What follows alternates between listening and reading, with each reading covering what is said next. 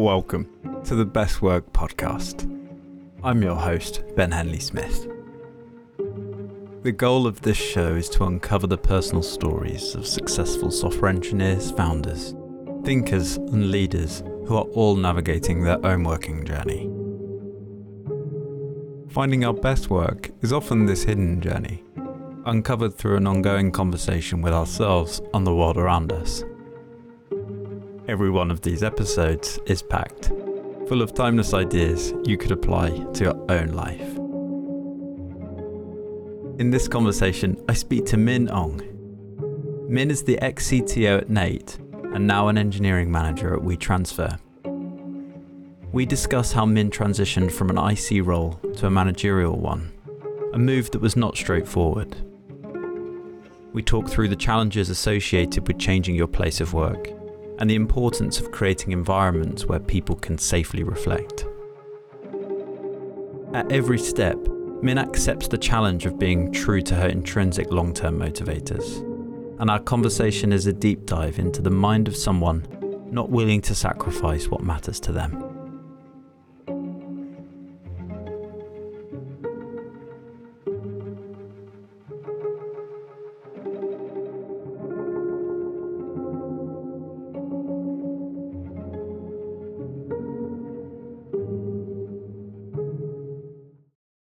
When when was the first time you spent a disproportionate amount of time reflecting on what you wanted to do? Um, I would probably say that would have been uh, in my uh, partway through to my first job. Uh, so I started my career as a software engineer uh, on the graduate program in in a large investment bank, and um, so, in terms of kind of starting out, I was on on a kind of graduate program, so it's really kind of intensive, really interesting. I was learning a lot, and uh, it was also in the kind of data space, which was uh, kind of has a draw in it, and it was super interesting to me. Uh, as over time, um, the the work did shift from kind of doing individual contributor work to starting to do more management. Uh, but at that point, I, I was starting to feel a bit unfulfilled in in the kind of like how much I was learning and uh, and how much I was growing um, as an individual contributor and as a as a manager. I think at that point it was kind of at a point where I could see both sides and the pros and cons of both potential career paths, but there was also the pull of still uh, learning more, and so that's where um, I was kind of reflecting about uh, what I wanted to do next. And that was the point when uh, the big data uh, hype was a growing hype. And so I was drawn uh, quite a bit to the adjacent kind of area of data science and machine learning to the data work that I was doing at that point.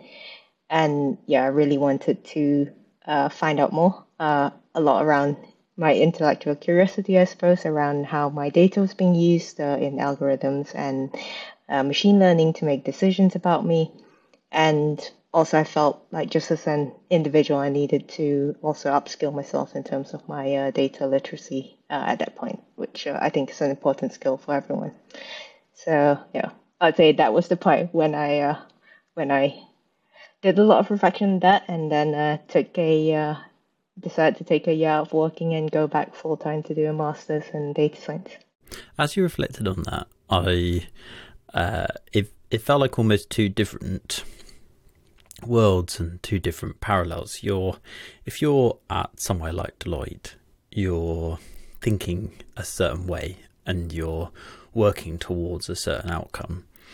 And what you went on to do at Nate is very different and it almost feels like a different chapter. There's something different that you're optimizing for. And the choice is in some way between these two different worlds that have two different types of outcome and two different reasons why you're why you're doing that. Does that ring true at all to your experience? Uh, well, I suppose yes and no to an extent because uh, while so so I, I did go to Deloitte after I had graduated uh, with my uh, master's in data science. I was kind of doing a data scientist, machine learning, engineering role uh, in consulting there, and I think the unique part there was that uh, beyond the kind of time and materials work, there was also a lot of work that we were doing in starting to form a software as a service type business and, and business model uh, within the consultancy. So that was when I was uh, probably very kind of exposed to that kind of early start start early stage startup mentality and kind of that that searching for that product market fit and uh, validating business models. So that was very startup like, and I would say that was then the thread that uh, took me to to Nate uh, towards an early, uh, I guess, a real early stage startup in the sense, and and also a more consumer focused uh, product that could also utilize my uh, skill set in uh, data science and and software engineering. It's interesting that it almost goes down in steps. Like if you're at Morgan Stanley, then Deloitte, then Nate, and each one almost feels like a different. Um, uh, almost don't know how to phrase it. It's like you're going down the funnel a bit, and it's getting more and more specific as you go. It's I guess it's I wouldn't have seen my career path as, as linear and certainly I, I wouldn't I'm not the kind of person to say I have a ten year plan. I know exactly where I want to be in ten years.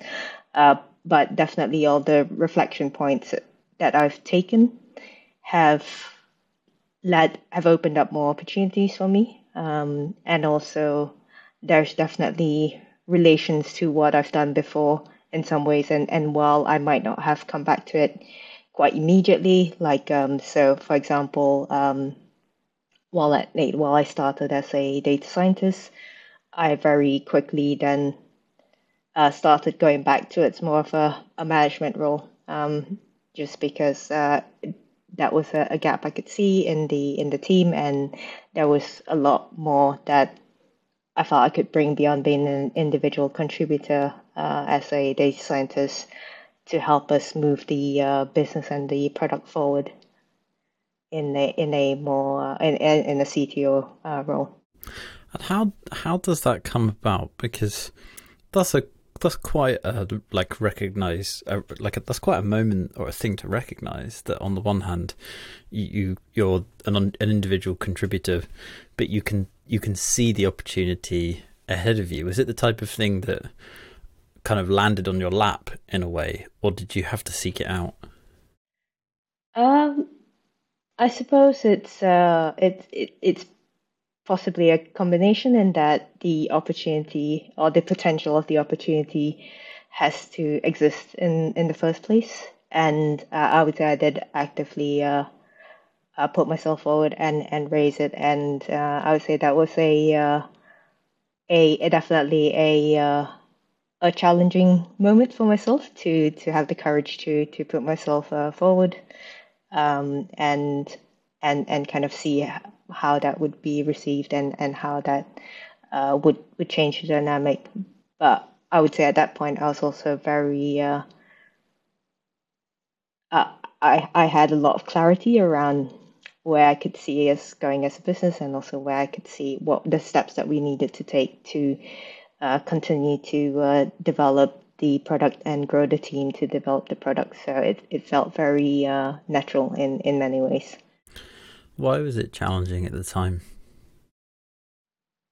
Well, it's a as in terms of um, I've never been in such a position, so it's uh, it's certainly um, a, a, new position for me, and I'm I'm also cognizant of uh, how much I didn't know at that point, or still don't know to be honest. I'm always learning every every day.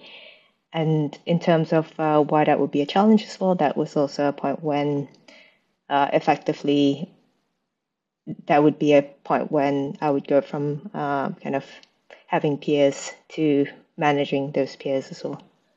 So that was also a uh, kind of um, as a challenging point to put myself out there, uh, and also as a as a as a woman in technology, there are fewer uh, role models around and certainly even within the, the startup space it's uh, it, it it can be quite noticeable the kind of guess gender split in uh, in those sort of roles.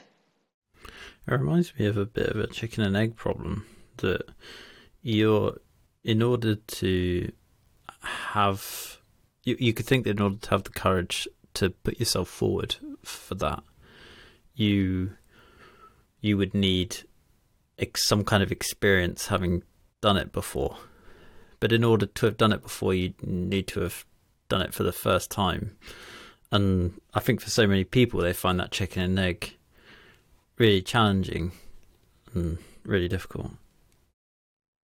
And and yeah, so I wouldn't say it was an overnight change, but kind of uh, taking the route of uh, starting to do the role before you're promoted. Uh, that sort of uh, kind of ethos is, uh, is is how I approached it. It's interesting that that relates to another way of um, thinking when you're trying to explore what you're interested in, and often people can can give very uh, blasé career advice, like, "Oh, you know, go in this direction," or quit this or try that or when actually what people really need to do is they just need to get out there and and like and experiment with different things and try different things. It's almost like somehow we need to lower the barrier to entry to people trying things and um and it reminded me what you're saying there reminded me of that because it's it's almost as if you, what you were able to do is create a lower barrier to entry instead of saying i'm going to i'm going to go and be the CTO and I'm just going to go and do this now. Instead, you're able to say almost like, okay, what parts of that role can I do bits of now? And it almost like almost like a science problem, breaking it, breaking that larger thing down into its smaller chunks. Yeah, and, and that definitely uh, resonates with me, and, and also that's a that's a great way of uh, finding a product market fit. yeah, your and, person uh, market yeah. fit. yeah, yeah, so I, I, suppose yeah, to an extent, uh, very similar uh, kind of uh, kind of approach there, and and also um, and also kind of having that that safe space to to try that, and that's something that I I also uh, it is something uh, a big part of what I do want to foster in in all the teams that I'm I'm managing and building today, creating that that uh, I guess uh, psychologically safe environment for them to to experiment, uh, to try new things, uh, to to also uh, seek those paths of perhaps if, if someone wanted a career change, like what would be some of the things that they could do in a safe safe environment to, to try that out. Uh, and and see if it's something that they wish to to put more time and effort into. So that's that's definitely a big part about how I think about um, yeah think about uh, kind of coaching and, and providing for for for my uh, teams as well. Yeah, I think a safe space is is is so important, and you're so right to mention it. And it, it, it when we look at someone's career journey, sometimes it can look like the way to navigate your career well is to make as little mistakes as possible and to make a a kind of a smaller number of of decisions that are right. And it reminds me of that. Um, is that like Michael Jordan or something where there was a there was a survey that was oh there, uh, uh, some some data was said that he won the uh, or he he scored the most three pointers in history. Um, but what people also don't realize is that he missed the most three pointers in history and actually it was just that he was got himself in a position where he could shoot so many that meant that he he got the most and in some ways that safe space that you're able to create almost what you're saying is if you can break down these like big career moves that you think are big into these smaller responsibilities that you could try and proactively pick up then actually in some ways what you're what you're not doing is making less mistakes you're just able to have a safe space where you can make lots of them, which then mean that you can be informed to make the right ones or or something like that. Yeah, and and yeah, that that definitely uh, resonates a lot with me, and it's it's also something that yeah I I try to encourage in in the team as well. How did you know when your time was up at Nate? It's uh oh that's uh that's an interesting one. Uh, I think it comes back to uh to to kind of that uh, my values and also listening to to feedback. And so that was uh, that was probably the point when when it was starting to become the, the beginning of, of the end for me and that uh, as a as a business um, I do think we could have done more to to listen to to feedback from from our from the market in terms of what they're telling us and also uh, continue to uh, hold true to to the values and the ethos of the business that we set out to build.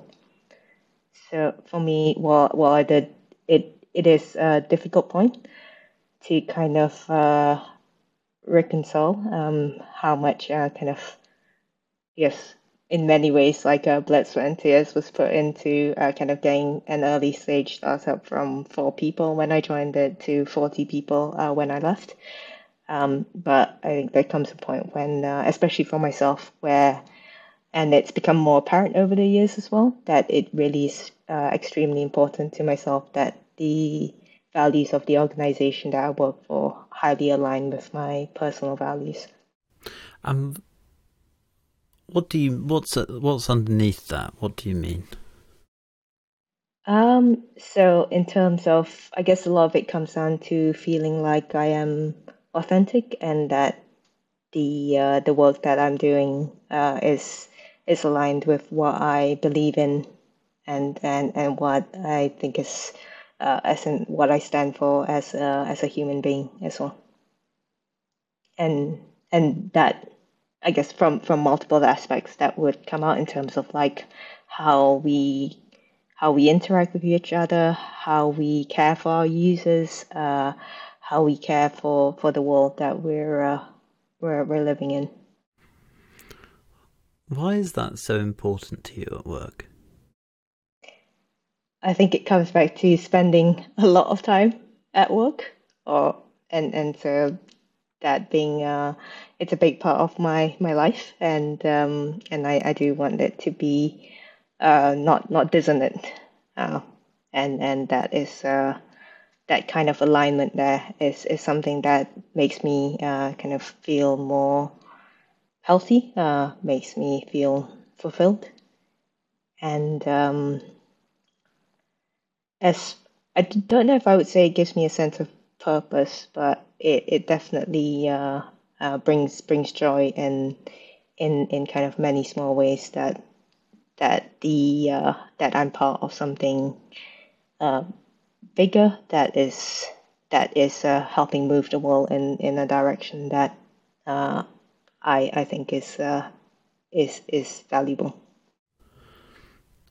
You must have a really clear sense of yourself there and and who you are and what you believe. Is is that something that you is it just comes naturally that then flows out through your work? Or is it something that you invest in in order to improve your life and improve your work uh it's i'd probably say there are kind of peaks and troughs in terms of how much I've been investing it. So certainly at at points uh, at certain points when it almost feels like I need a catalyst for a change, I tend to do more reflection at those points, and these things have uh, have have become clearer over time. And I think at each kind of catalyst point, there are common themes that that have emerged over the years.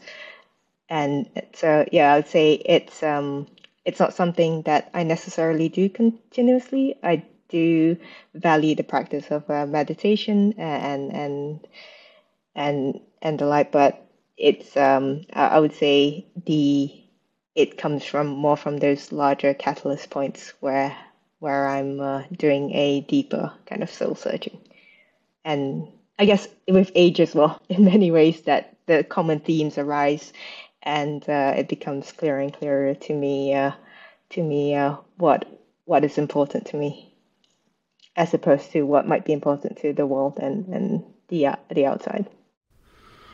I guess the two are, are related in a way. Because you whatever is it's likely that the the empathetic min is also is going to your your own character is going to align with the things that are happening around you, and I guess that will change at at different points in your own journey too. Even if you don't change, the circumstances around you may change. So almost checking in with yourself at those different points and having those different moments isn't necessarily just because you might have changed, but also because the world might have changed. Yep, that's uh, that that's that's probably very true. It's like system code in a way. It's almost like the it's, it's what we're all operating on. It's like the kind of layer underneath that we don't spend a whole load of time programming or thinking about. It just exists as our fundamental, and only when we feel murmurs on the on the top do we then dive down and solve it. As you were talking there, I was like thinking about my own experience and thinking, yeah, I really, I've, I think I go through that same feeling too, and that, or that's at least that same pattern, where I'd have more reflective moments, uh, try and tie them together with some kind of meditation or or or whatever someone uses, but, but it would almost be like it would happen in those more sporadic events, and sometimes I was like, well, should I be doing that m- more regularly? Like, would I would I be doing better if actually I organised time to do this, irrespective of whether I was in an emergency or not? Yeah, I think that's uh, that that's something that I'm uh, I'm trying to do a bit more of myself, uh, more more continuously as well. But yeah, I, I would say in the past it's been uh, it's been bigger kind of catalyst events that have uh, have triggered that for myself. I wonder why we don't do it proactively, because I, I can I can clearly see why we do it when we have some some kind of catalyst moment, but I wonder why it's not the it's not something. I guess it's longer term, isn't it? So we don't we don't perhaps the, the feedback loop isn't quite so instant, and if we do it, we don't see the benefit of it straight away. So it almost it's just one of those things that we we don't end up doing because we don't see it as important in that moment in time. We we we continually put it off because there's no immediate deadline or immediate need for it.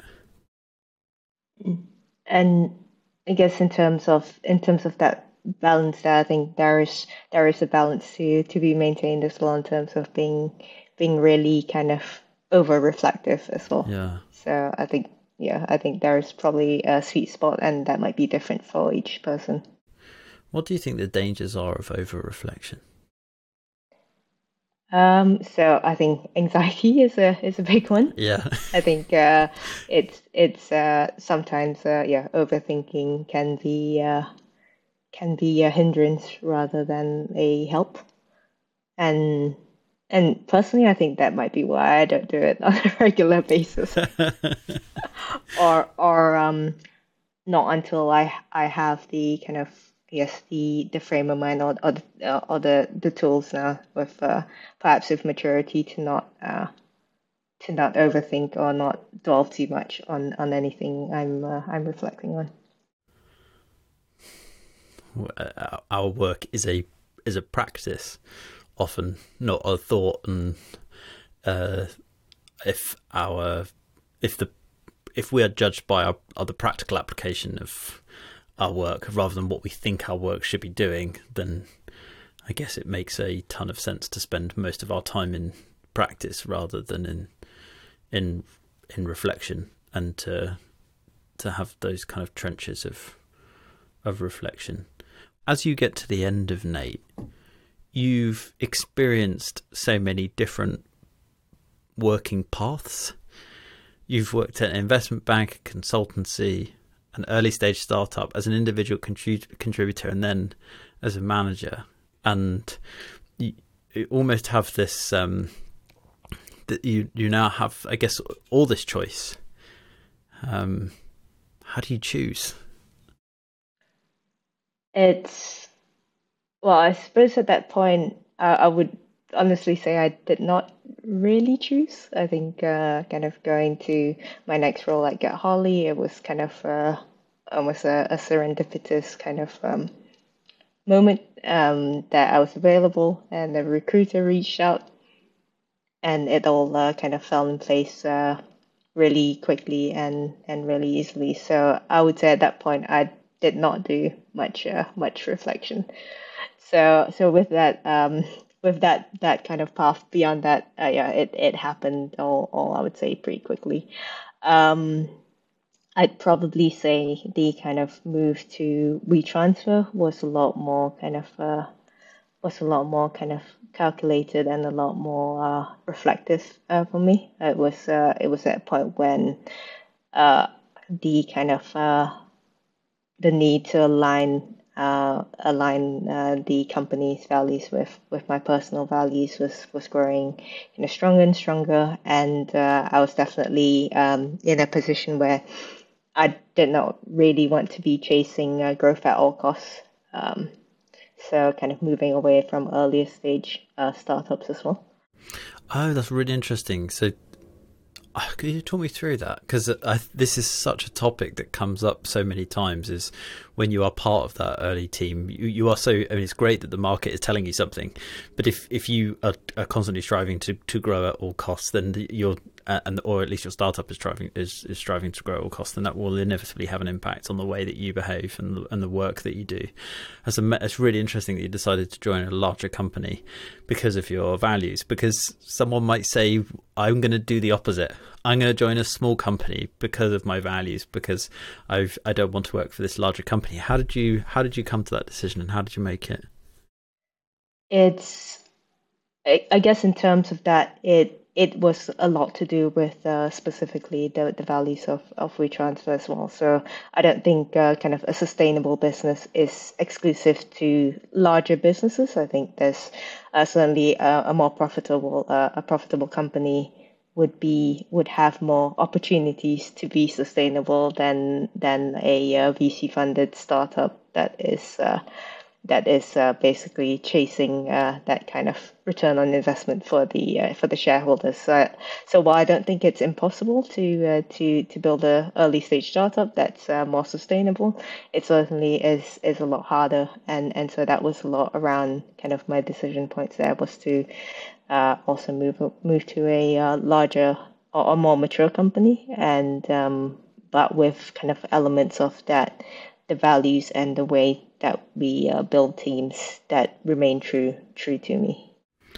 When you said growth at all costs, it felt like there were there were two things that came into my mind. The first was behaviors that you end up having to embody or work that you end up having to do that is that is driving the company towards that growth and you might overstep some of the lines that you feel are are are right in search of growth um, day to day. The other is is a, almost uh, like a work life balance thing, as I am putting in so much to try and grow this this to, uh, to reach the milestones or, whatever. Um, which one of those was it? It's. I don't think it's necessarily one or the other. I think it's it's definitely a mix of both. And yeah, yeah, I, I'm I'm not sure I have a good answer for you there.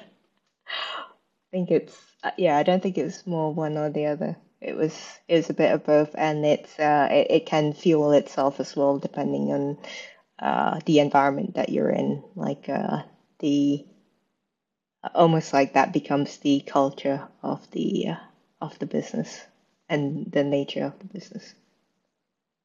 So I guess in yeah, in many ways you get sucked into it and it's so, it's so hard because, uh, so for example, Cord has never raised any any money, and uh, has is one of those profitable, sustainable companies, and I deeply believe that you don't have you can build important companies without a a growth at all cost mindset, but there are there are certainly times where Cord has grown far faster than I had imagined it would during a period of time, and that growth has has pulled Cord to a point where I've worried that Cord is growing at, at, at any cost because it's almost hard to stop it moving at, at that cost, and I, it it it, it almost feels like maybe the two are different. If you're being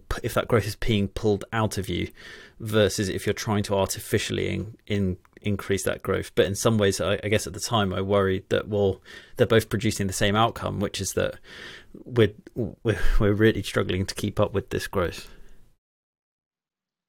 Yeah I guess I I do see a point about differentiating that. I think the artificial growth um,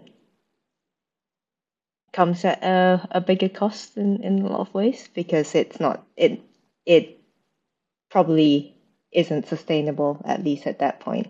And it's almost uh, coming back to the sustainability point after the fact whereas uh, having tremendous growth uh, faster than you had anticipated for is uh, is is quite different to me I guess because uh, it's not that you're discounting uh, the sustainability of it.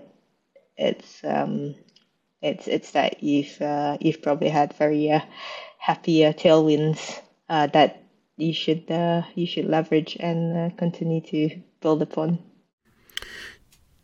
Do you think that there's an argument to say that if you were really career driven and your only focus was high growth as an individual that you that actually you should those environments are the best ones for you because you're constantly being challenged beyond your capability and the growth is so extreme that your own growth will will keep up with it.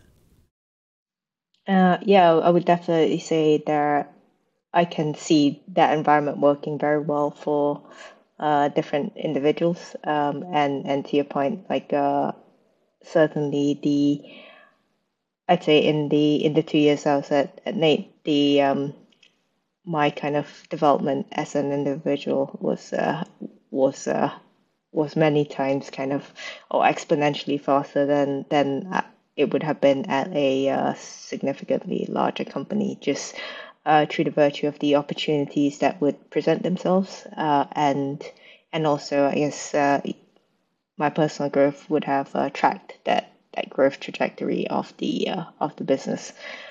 Uh, in terms of how long each person can sustain that, I think it's very much down to the individual, but certainly I think uh, a, a lot of that kind of growth would very much tie with the success of the uh, of the uh, business as well, and whether those opportunities continue to to arrive. And yes, at some point, uh, we might also hit a ceiling, I guess, in terms of uh, in terms of whether whether um, assuming assuming that a startup is successful and it continues to grow, at some point perhaps the individual might need a different form of experience as well that might not be possible uh, from the startup.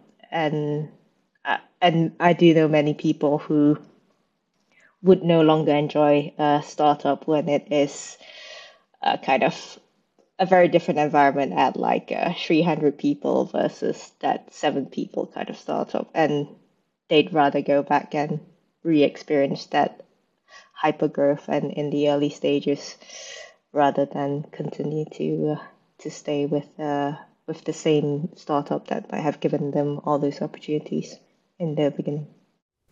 I guess it depends what you're optimizing for. Yeah, I, I suppose. How has what you've optimized for changed over time? Um, that's an interesting question. So I'd say hasn't changed in the sense that I'm still optimizing for where I'm still learning and, and growing. Uh, just that what I'm interested in learning and growing in might have changed over time. Mm. If that if that answers that question. So how, uh, yeah. How how's that changed? Uh, so I would say when I decided to do the uh, my master's in data science, um, that was very much uh, driven by a want to uh, kind of further my technical skills in that area and my uh, data literacy. I'd say more recently with going to, to WeTransfer, that is uh, very much um, kind of consolidating on the on the management path and continuing to grow my skill sets in on on the uh, on the management path. So if you're choosing to optimize for the thing that you want to learn next, how do you know what you want to learn next? Yeah, that that might go back to uh, what we were speaking about earlier. I guess having those opportunities to to try uh, different things in the in a safe environment, um, searching for those opportunities, um, taking those opportunities to to try things out. So I'd say I'd say that that has been um, what I've discovered with with kind of the broad um, the broad experience that I've had at early stage startups, the kind of being able to try a bit of everything, just because at that at the kind of sizes of uh, early stage startups, you kind of do a bit of everything, and there are certain themes, I guess, about building uh, building great teams to build great products that have stuck with me uh, throughout throughout my journey, and and I think the best way that I can facilitate that uh, going forward and also continue to grow in is to uh, is to focus on uh, how how I can build these teams. And so that's uh, that's uh, and and foster that kind of environment um, where teams can do their best work and that has kind of refocused me back on the uh, management path that I was starting to do a bit of a lot earlier in my in my career. It's fascinating that your place of work is if you allow it to be, not only the place that can give you the opportunities for learning, but also the source of what you could be learning too if you let it be. Almost as if this there's this ongoing relationship and this ongoing loop with the outside world and you're you're constantly in conversation with it where you're you're attempting to l- pick up the opportunities that it presents for you, act, enact them, and then somehow see how what difference it makes, what opportunities it then creates, and then pick up new ones. And it's this constant revolving cycle. And you can see why someone might want to switch out what environment they're in in order to optimize as an individual. Because if you're only as if your working life and uh, your work is only as good as the part outside of you the, that you're having this relationship with and the environment that you're in, then your growth is completely determined by the the people around you and the environment that you're in. Yeah, and and I think that's uh, yeah very comes probably very naturally to uh, to to any kind of software engineers in terms of like uh, what what they can work on at work and uh, and and where their interests lie. If those two intersect, great. Uh, if not, then yeah, I, I would I would say that someone will probably be looking for other other areas where or other other opportunities where those two intersect uh, a lot a lot better, where they can continue growing in that direction. What do you learn at work that you take into your personal life? Hmm. That's uh that's an interesting one. Um, I think it's and it probably goes both ways, uh, not just uh, one way, but certainly I think like uh, uh, patience um, I would I would probably say that I was uh, a lot more a perfectionist when I was uh, first starting out as a software engineer, and um, I think that was uh, probably something that came from the fact that your code would either work or it didn't uh, quite quite clearly. But as uh, as I kind of worked more and more in uh, in, in, collaboration with others on, on bigger and bigger projects, it's certainly that humans are a lot harder than than writing code in many ways, and certainly uh, going to management as well. Uh, that's uh, added a lot more, let's say, shades of gray on on on that kind of black and white nature. So I'd say that's something that uh, I've probably taken more from from the work environment, and that's kind of also shifted how I perceive the the world as as a whole as well. Perhaps it's also age that can also be it. when you talk about your when you talk about management as one of the things that you want to learn, as you spoke there, I it almost sounded like management was one of those things that didn't come naturally to you because of that that patience part and uh, and the code made a lot more sense and that over time uh, as you now optimize for learning at this moment in your life you're optimizing for that. And um, sometimes it can be really difficult to decide what you want to learn through work because the kind of mysteries of nature kind of almost like throw us off a bit where we try and learn we feel like we should learn things that we're bad at. We feel like we should take things that aren't going well and they're the things that we should learn whereas for whatever reason our our human inclination isn't necessarily to do the opposite which might be better for us which is to constantly try and learn and improve at the things that we're already good at and that we're already enjoying. Do you find it a challenge mixing between the two? It's, I guess, in terms of that, definitely, I think uh, going into software engineering was kind of leaning into that thing that uh, I'm I'm interested in it probably because I'm I'm good at it. Uh, sort of um, sort of uh, direction and kind of mix of uh, let's say the things that I I know I'm not good at. I would probably not class management in that. It's more like I needed to gain more experience uh, with it, and I needed the opportunities to experience more uh, or, or, more situations and and more uh, yeah more uh, I guess um, yeah, it's it's not really something you can learn from a, a textbook or that you can go to. Although there are courses, but you can't really go to university and go, I'm going to do a management degree and actually come up and apply in the world and be uh, kind of perfect. There's a lot more kind of nuance in that. So I've kind of lost my train of thought there as well. but I guess in terms of the balance of those, um, I I would think that I uh, I probably do bias towards um, improving the things that I'm I'm good at more so than the ones I'm not good at. Uh, so like public speaking, for example, is not something that I'm naturally good at.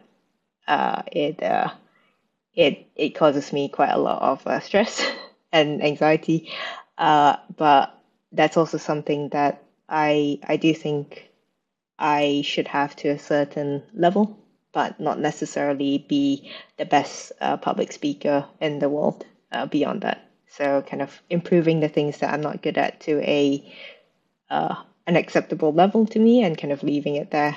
Whereas with some other things, um, like uh, like like management now, that's something that I do want to uh, take a lot take a lot further than I would um, with with public speaking, for example.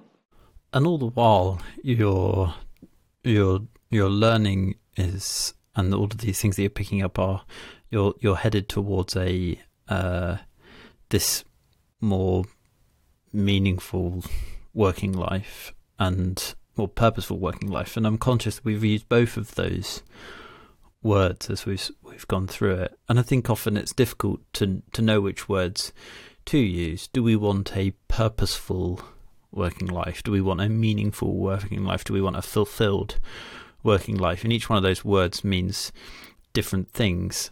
Um, what word works best for you in that context and why? Uh, it would probably be fulfilled uh, for me because uh, I I don't necessarily feel a strong kind of single purpose uh, in in my life. It it it has changed over time, and there are many facets to it.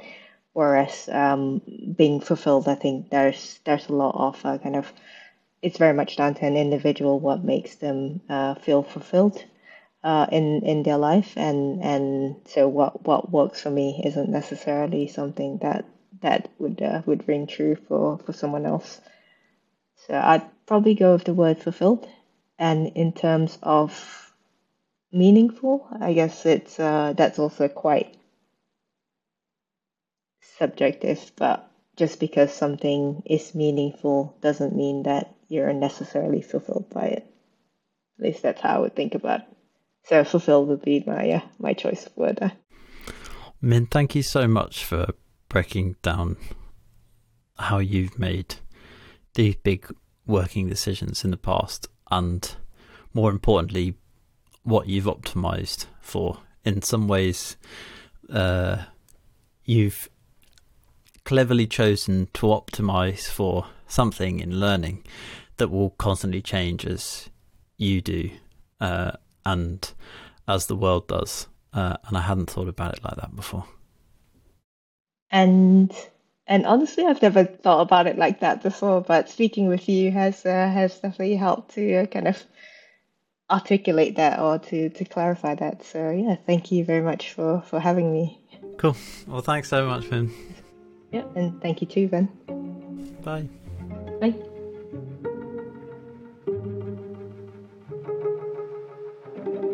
The Best Work podcast is produced by the team at Cord.